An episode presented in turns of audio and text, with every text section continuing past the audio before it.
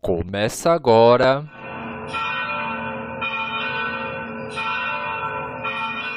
Conhecendo o Padre Eustáquio. Um podcast diferente, onde juntos descobrimos detalhes da vida do missionário da saúde e da paz.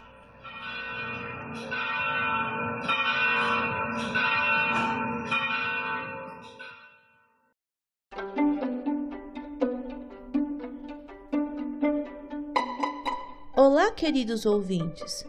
Estavam com saudades do nosso podcast? Nós estávamos, e muito.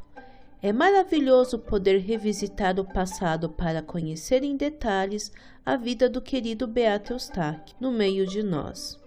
E é por isso que estamos aqui, para seguir com a terceira temporada de Conhecendo o Padre Eustáquio. E para abrir esse 37º capítulo, damos continuidade ao destino incerto do padre Eustáquio. Enquanto as autoridades religiosas discutiam o que fazer e qual seria o local que o religioso dos Sagrados Corações poderia exercer seu ministério sacerdotal, pensaram em deixar peregrinar pelo país. Esta passagem é interessante, porque revela que Eustáquio ficou conhecido na antiga capital federal, o Rio de Janeiro, como vamos descobrir hoje no episódio Giro Missionário. E se você perdeu algum capítulo, saiba que para ouvir basta entrar no nosso Facebook do Museu Padre Eustáquio, que é o facebook.com barra Museu Padre Eustáquio Poá, ou pelo nosso Instagram, que é o arroba Museu Padre Eustáquio, tudo junto. E lá você encontra os links para acessar. Comente, participe, diga suas impressões sobre as histórias do Beato. Você também pode mandar mensagem de texto ou de áudio no nosso WhatsApp. O número é o 11 99165 8409. E ajude-nos a compartilhar esse podcast com mais pessoas pelas redes sociais. Bom, chega de papo. Preparem os seus fones de ouvido, porque a história vai começar.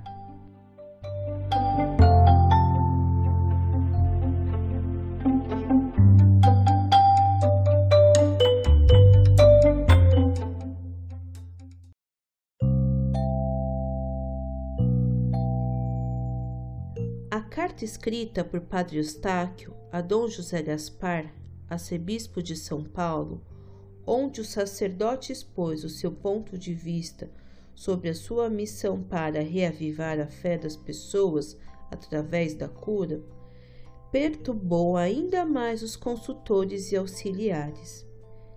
Talvez fosse melhor deixá-lo viajar pelo Brasil afora, fazendo curas e convertendo almas. Mas como controlar essa programação, esse itinerário e principalmente a presença de fiéis nessas cidades? Em meio a essas questões, surgiu um convite que veio em boa hora. Famílias de destaque social solicitaram ao cardeal Dom Sebastião Leme, arcebispo do Rio de Janeiro, para que ele passasse uma temporada na capital fluminense. Sua Eminência, de pronto, aceitou o pedido com ressalvas. Que as bênçãos se processem discretamente e sem publicidade de eventuais fatos extraordinários. Uma exigência, digamos, um pouco difícil de se cumprir, mas vá lá. Pois em 1 de julho de 1941, Padre Eustáquio desembarcou na cidade maravilhosa. Cidade maravilhosa, cheia de encantos mil. Cidade maravilhosa, coração do meu Brasil. Ele se sentia um tanto oprimido. Ele não escondia em sua face as negociações frustradas de realizar um giro missionário pelo país. Ao chegar no Rio de Janeiro, hospedou-se no convento de Santa Margarida Maria.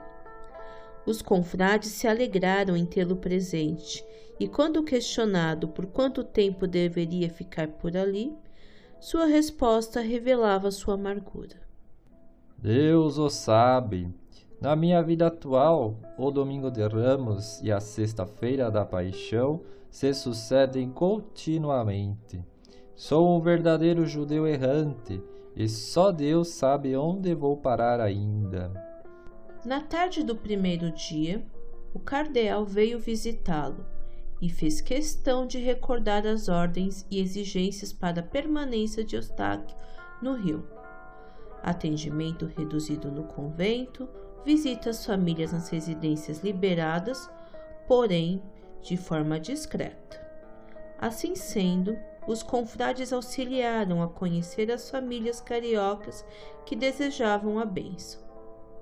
Durante dois dias, tudo ia às maravilhas. A assistência na capela seguia reduzida. As famílias guardavam sigilo e a imprensa parecia ter feito um pacto de silêncio, mesmo diante de novas curas.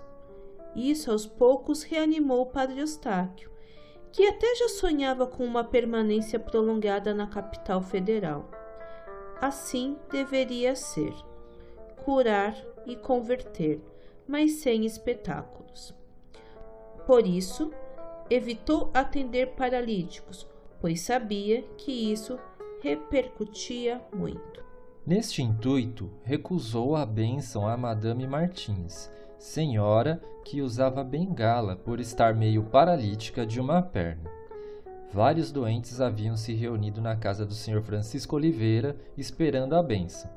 Padre Eustáquio deu a todos, pois ali não havia cegos, mudos ou paralíticos, e por isso, se houvesse cura, só mais tarde se verificaria e não no momento. Madame Martins, porém, poderia alterar essa tranquilidade e assim não recebeu a bênção. O padre consolou-a, dizendo que sofresse com paciência e se resignasse com a vontade de Deus. Ela, no entanto, não se deu por satisfeita. Sentou-se ao lado dele no sofá e fez um pedido. Padre, põe ao menos sua mão na minha perna doente. O que ele fez. Além disso, enquanto o sacerdote conversava, distraidamente, com as outras pessoas da casa, Madame Martins, num impulso, puxou-lhe o escapulário por sobre a perna. Padre Eustáquio assustou-se com a atitude da mulher, que se retirou como entrou, de bengala e andando com dificuldade.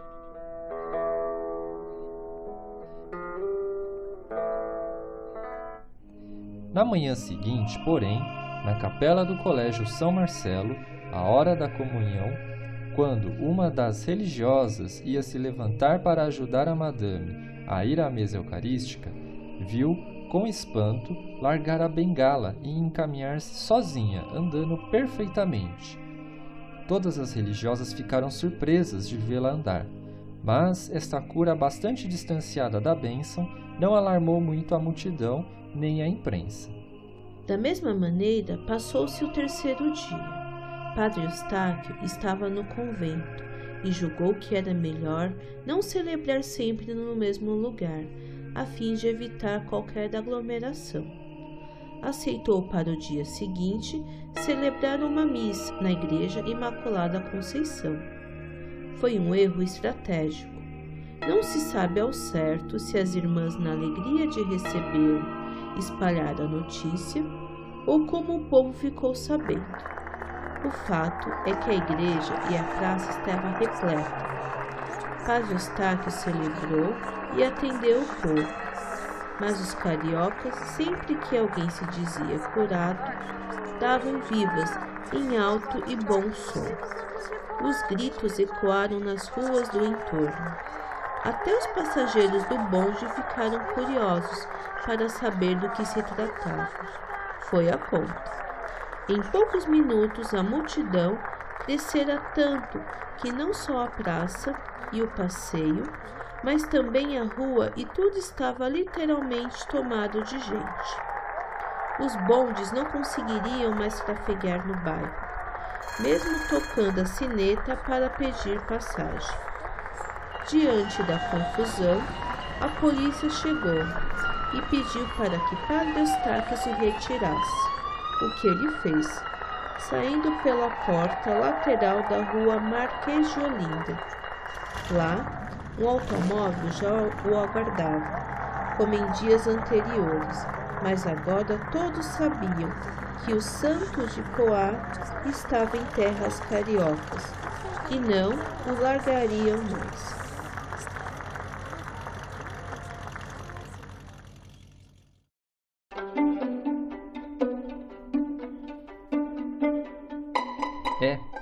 Teve jeito.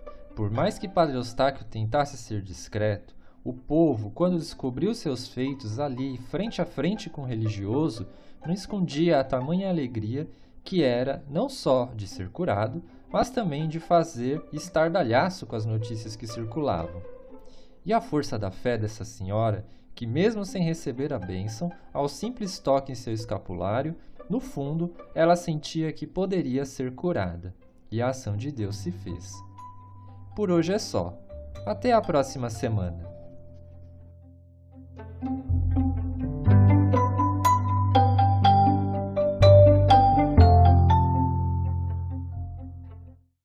E não perca os próximos episódios do podcast. Conhecendo o Padre Eustáquio. Esta é uma produção do Museu Padre Eustáquio de Poá, São Paulo.